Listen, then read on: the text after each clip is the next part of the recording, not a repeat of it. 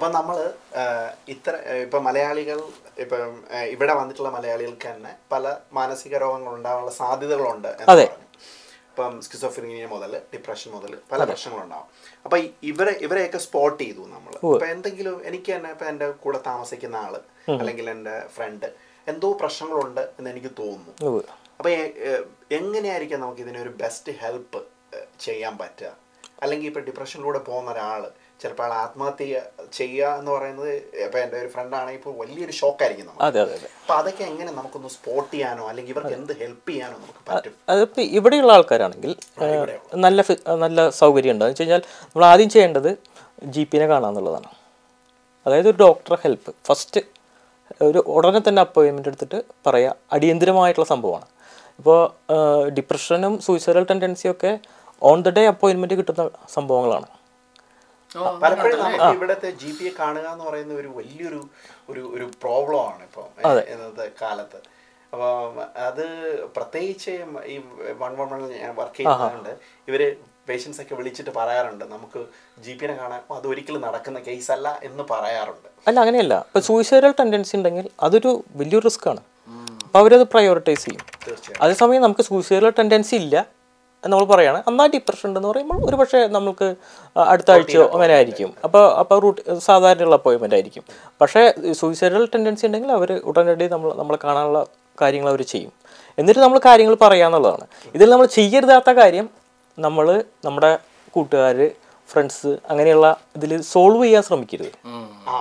അതൊരു വലിയ പോയിന്റ് ആണ്. പലപ്പോഴും നമ്മൾക്ക് തന്നെ നമ്മൾ തന്നെ എല്ലാവരും സൈക്കാട്രിസ്റ്റ് ആവും എല്ലാവരും എക്സ്പെർട്ട് ആവും. പിന്നെ പറയും ഓ ഡോക്ടർ ഒന്നും കാണേണ്ട ആവശ്യമില്ല. അത് സ്ട്രെസ് ആയിരിക്കും അല്ലെങ്കിൽ വർക്കിൽ നിന്ന് രണ്ടു ദിവസം വിട്ടിട്ട് അവർ വീട്ടിലിരിക്കട്ടെ.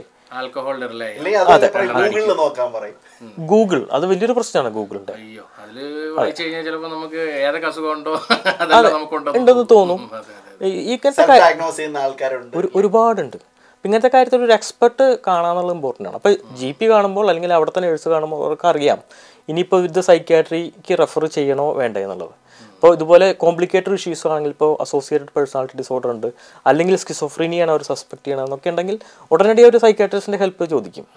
യു കെയിൽ ഇപ്പോൾ ഇപ്പോൾ ഇത്രയും വർഷത്തെ എക്സ്പീരിയൻസ് വെച്ചിട്ട് ഇപ്പോൾ ഏതൊക്കെയാണ് കോമൺ ആയിട്ട് വരുന്ന ഒരു ആളുകളിൽ വരുന്ന ഒരു ഏതൊക്കെ ഡിസോർഡേഴ്സ് ഉണ്ടാവും എന്നുള്ള ഒരു അങ്ങനെ ഉണ്ടോ എന്തെങ്കിലും ഇപ്പോൾ ഡിപ്രഷൻ സ്കിസോഫ്രീനിയ പേഴ്സണാലിറ്റി ഡിസോർഡർ ഇങ്ങനത്തെ സംഭവങ്ങളാണ് നമ്മൾ കൂടുതലായിട്ട് കാണുന്നത്. അതുപോലെ തന്നെ ഈ സ്കിസോഫ്രീനിയ എന്ന് പറയുന്നത് ഫാമിലിയിൽ അസുഖം ഉണ്ടെങ്കിൽ മാത്രമേ സ്കിസോഫ്രീനിയ ഉണ്ടാവൂ? അല്ല. അതോ അല്ലാതെ അല്ലാതെ അല്ല അല്ലാതെയും വരാം. അപ്പോൾ ഫാമിലിയിൽ അസുഖം ഉണ്ടോ ഇല്ല എന്നുള്ളതിനെ പറ്റി നമുക്ക് വ്യക്തമായിട്ട് അറിവുണ്ടാവണമെന്നില്ല. അതാണ് നമ്മുടെ ഏറ്റവും വലിയ കാര്യം. ഇപ്പം എത്ര ആൾക്കാർക്ക് നമ്മുടെ പൂർവികരെ പറ്റി കറക്റ്റായിട്ട് അറിയാം?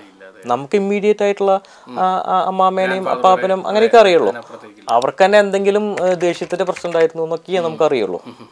അവർക്ക് സ്കിസോഫ്രീനിയ ഉണ്ടായിരുന്നോ എന്നുള്ളത് ഇന്നത്തെ കാലത്ത് പോലും ആൾക്കാർക്ക് ആൾക്കാർ പറയുന്നില്ല. പണ്ട് ഒരിക്കലും പറയാനുള്ള സാധ്യത കുറവാണ്. അപ്പം അങ്ങനെയുള്ള ഹിസ്റ്ററി നമുക്ക് കറക്റ്റായിട്ട് കിട്ടില്ല. ഇതൊന്നും ഇല്ലാതെ തന്നെ ഉണ്ടാവാം. ഇപ്പോൾ നമ്മുടെ പ്രത്യേകിച്ചും ഈ യങ് ഏജ് ഗ്രൂപ്പിൽ നമ്മൾ പഠിക്കുന്ന സമയത്തുള്ള പ്രഷറുകൾ അതുപോലെ അസോസിയേറ്റഡ് ആയിട്ടുള്ള സബ്സ്റ്റൻസ് അബ്യൂസ് ഇഷ്യൂസ് അതൊക്കെ യു കെയിൽ വളരെ കൂടുതലാണല്ലോ. കാനബീസ് അല്ലെങ്കിൽ എന്തെങ്കിലും ബാക്കിയുള്ള സബ്സ്റ്റൻസ് അപ്പം അങ്ങനത്തെയുള്ള കാര്യങ്ങളുടെ അബ്യൂസിന്റെ പ്രശ്നങ്ങളുടെ സിഗ്നിഫിക്കൻസ് ആൾക്കാർക്ക് അറിയുന്നത് കുറവാണ്. ഇപ്പം നമ്മുടെ നാട്ടിൽ തന്നെ പലരും വിചാരിക്കുന്നുണ്ട്. ഇപ്പം കാനബീസ് ഒക്കെ കഴിച്ചു കഴിഞ്ഞാൽ കുഴപ്പമൊന്നുമില്ല അതാണെന്നൊക്കെ പറഞ്ഞിട്ട്. പക്ഷെ അത് അതിന്റെ പ്രശ്നങ്ങൾ നമ്മൾ കാണുമ്പോഴാണ് ഇപ്പൊ ഇപ്പം ഞാനിപ്പോൾ റീഹാബിലിറ്റേഷൻ കാനബിസിന്റെ പ്രശ്നങ്ങൾ അങ്ങനെ ഉണ്ടോ? ഇഷ്ടം വരാറുണ്ടോ? ഉണ്ട് ഉണ്ട് ഉണ്ട്. ഇപ്പോൾ കനാബിസ് യങ് ഏജിൽ കനാബി ഇപ്പോൾ സെവന്റീൻ എയ്റ്റീനിലൊക്കെ കനാബിസ് അബ്യൂസൊക്കെ വളരെ സിഗ്നിഫിക്കന്റ് ആയിട്ടുണ്ടെങ്കിൽ അതിൽ സ്കിസോഫ്രീനിയ പോലുള്ള അസുഖങ്ങൾ വരാനുള്ള ഓട്സ് റേഷ്യോ റേഷ്യോ വളരെ കൂടുതലാണെന്നുള്ള പഠനങ്ങൾ തെളിയിച്ചിട്ടുള്ള കാര്യങ്ങളാണ്. മാത്രമല്ല ഈ പഠനങ്ങളെ മാറ്റി നിർത്തിയിട്ട് തന്നെ ഞാൻ പറഞ്ഞ ഞാൻ റീഹാബിലിറ്റേഷൻ സൈക്യാട്രി കൂടി ഞാൻ ചെയ്യുന്നുണ്ട്.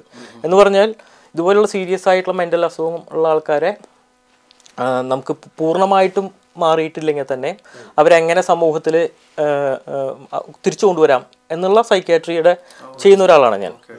അപ്പോൾ അതിൽ നമ്മൾ കാണുന്നത് പലർക്കും സിഗ്നിഫിക്കന്റ് ആയിട്ടുള്ള ഇതുപോലെ സബ്സ്റ്റൻസ് അബ്യൂസ് ഹിസ്റ്ററി കാണാറുണ്ട്. ഉണ്ട് പ്രത്യേകിച്ച് എനിക്ക് തോന്നുന്നു നാട്ടിലുള്ള ആൾക്കാരൊക്കെ വളരെയധികം ശ്രദ്ധിക്കേണ്ട ഒരു കാര്യമാണ്. കാരണം കാനബിസ് അബ്യൂസ് എന്ന് പറയുന്നത് ഇപ്പം വളരെ ഒരു റിക്രിയേഷണൽ സംഭവമായിട്ട് മാറിയിരിക്കുകയാണ്. എല്ലാരും പറയുന്നത് ഇത് കുഴപ്പമൊന്നുമില്ല ഇത് വളരെ അങ്ങനത്തെ ഒരു ഒരു ബാഡ് മെസ്സേജ് കണക്ട് ചെയ്യുന്നത് മാക്സിമം എല്ലാം ക്യാൻസറിൽ ക്യാൻസർ ഒന്നും വരില്ല അതില്ല.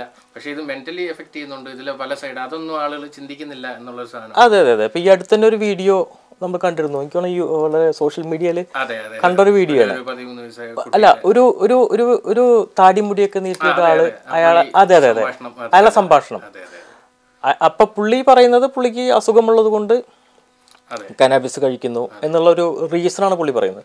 പക്ഷെ പുള്ളിയുടെ സംസാരവും രീതികളൊക്കെ ശ്രദ്ധിച്ചു കഴിഞ്ഞാൽ നമുക്ക് സൈക്കാട്രിസ്റ്റ് തന്നെ ആവണ്ട. സാധാരണക്കാർക്ക് തന്നെ എവിടെയോ എന്തോ സംതിങ് മിസ്സിങ് എന്നുള്ള ഫീൽ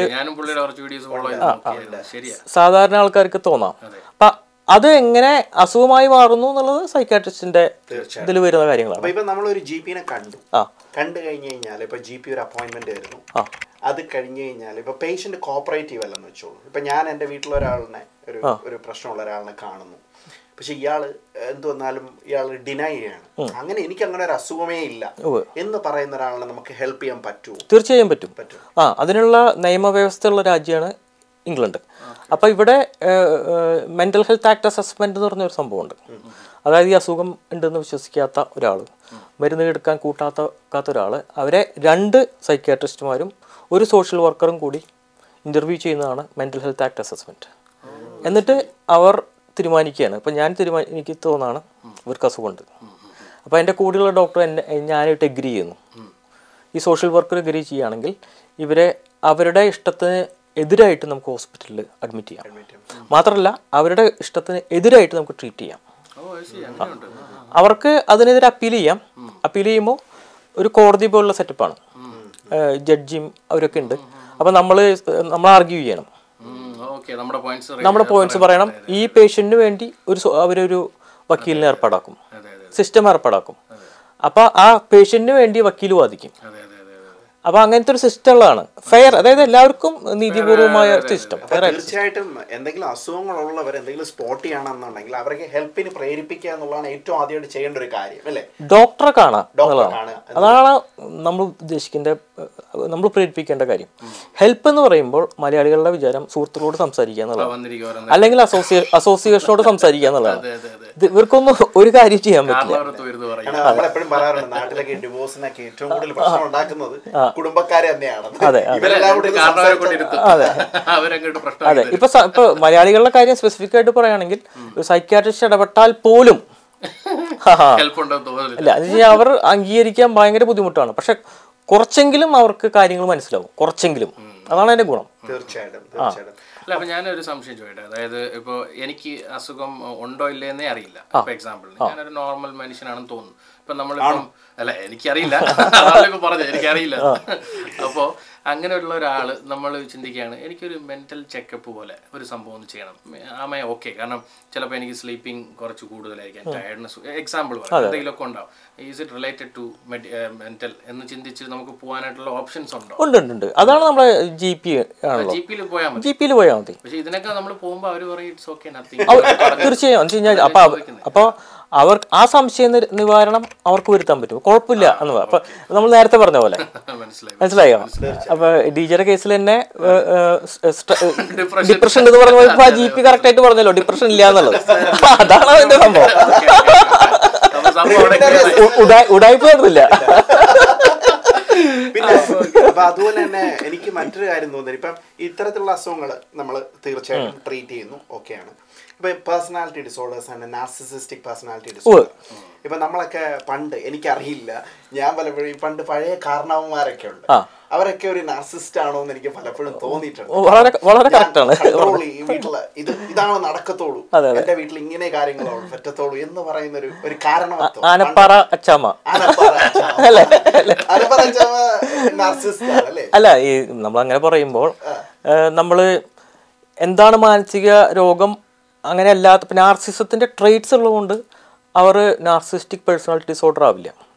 അപ്പോൾ അതുപോലെ തന്നെ border line personality disorder traits ഉണ്ടാവും ആൾക്കാർക്ക്. ഇതൊക്കെ നോർമലായിട്ടുള്ള ആൾക്കാരിലുള്ള കാര്യങ്ങളാണ്. മനസ്സിലായോ? അതൊരു അസുഖമായിട്ട് മാറുന്നത് അത് അത്. ഒബ്വിയസ് ആവുമ്പോഴും അവരുടെ ഫങ്ഷൻസിനെ കംപ്ലീറ്റ് ആയിട്ട് ബാധിക്കുമ്പോഴാണ്. അത് ഇപ്പോൾ അവർക്ക് ഇപ്പോൾ നാർസിസ്റ്റിക് പേഴ്സണാലിറ്റി ഡിസോർഡർ എന്ന് പറഞ്ഞു കഴിഞ്ഞാൽ അത്ര കോമൺ അല്ല. ഇപ്പോൾ ഈ പറഞ്ഞ പോലെ persona border line personality disorder വളരെ കോമൺ ആണ്. പക്ഷേ നമ്മുടെ ക്ലിനിക്കൽ പ്രാക്ടീസിൽ നാർസിസ്റ്റിക് പേഴ്സണാലിറ്റി ഡിസോർഡർ നമ്മുടെ അടുത്തേക്ക് വരുന്നത് അത്ര കോമൺ അല്ല. പക്ഷെ വന്നു കഴിഞ്ഞാൽ നല്ലൊരു സൈക്കാട്രിസ്റ്റിന് ഒട്ടനടി മനസ്സിലാവും. വളരെ ഡിഫിക്കൽട്ടായ ഒരു പേഷ്യന്റ് ആയിരിക്കും. വളരെ ഡിഫിക്കൽട്ട് എല്ലാം ഡിനൈ ചെയ്യുമായിരിക്കും അല്ലേ അല്ല അവർ അവരാണ് ഏറ്റവും വലിയ ആൾക്ക് ഡോക്ടറെ പോലും അംഗീകരിക്കില്ല. ഡോക്ടറെ പോലും അംഗീകരിക്കില്ല. അവർ പറയുന്നതായിരിക്കും ശരി. അവരായിരിക്കും മെഡിക്കേഷന്റെ കാര്യത്തിൽ പോലും തീരുമാനിക്കുക. പിന്നെ മാത്രമല്ല നാർസിസിസ്റ്റിക് പേഴ്സണാലിറ്റി ഡിസോർഡർ എന്നുള്ള ഒരു ലേബിൾ അവർക്ക് അംഗീകരിക്കാൻ ഭയങ്കര ബുദ്ധിമുട്ടായിരിക്കും. അത് അങ്ങനെ തന്നെ അംഗീകരിച്ച് നമ്മൾ മനസ്സിലാക്കി കൊടുക്കുന്നതിനും വലിയ റിസ്ക് ഉണ്ട്. പലപ്പോഴും ഇവർ നാർസിസ്റ്റിക് ഡിഫൻസ് എന്ന് പറഞ്ഞൊരു സംഭവമുണ്ട്. ഇവർക്കത് മനസ്സിലായി കഴിഞ്ഞാൽ ഇവർ ചിലപ്പോൾ സൂയിസൈഡിന്റെ ഒരു റിസ്ക് ഉണ്ട്. നമുക്ക് അസുഖമാണെന്നുള്ളത് മനസ്സിലാവുന്നത് അവർക്ക് ഭയങ്കര ബുദ്ധിമുട്ടുള്ള കാര്യം മനസ്സിലായി മനസ്സിലായി മനസ്സിലായി. ആ അവർ അവർ നല്ല അവർ ഈഗോ ഭയങ്കര ഹൈയിൽ നിൽക്കുന്ന ആൾക്കാരായിരിക്കും. അതെ ഹൈ വിൽ പവറും ഈഗോ ഉള്ള ആൾക്കാരാണ്. അപ്പോൾ കംപ്ലീറ്റഡ് സൂയിസൈഡിന്റെ റിസ്ക് ചെറിയ റിസ്ക് ഉണ്ട് അവിടെ.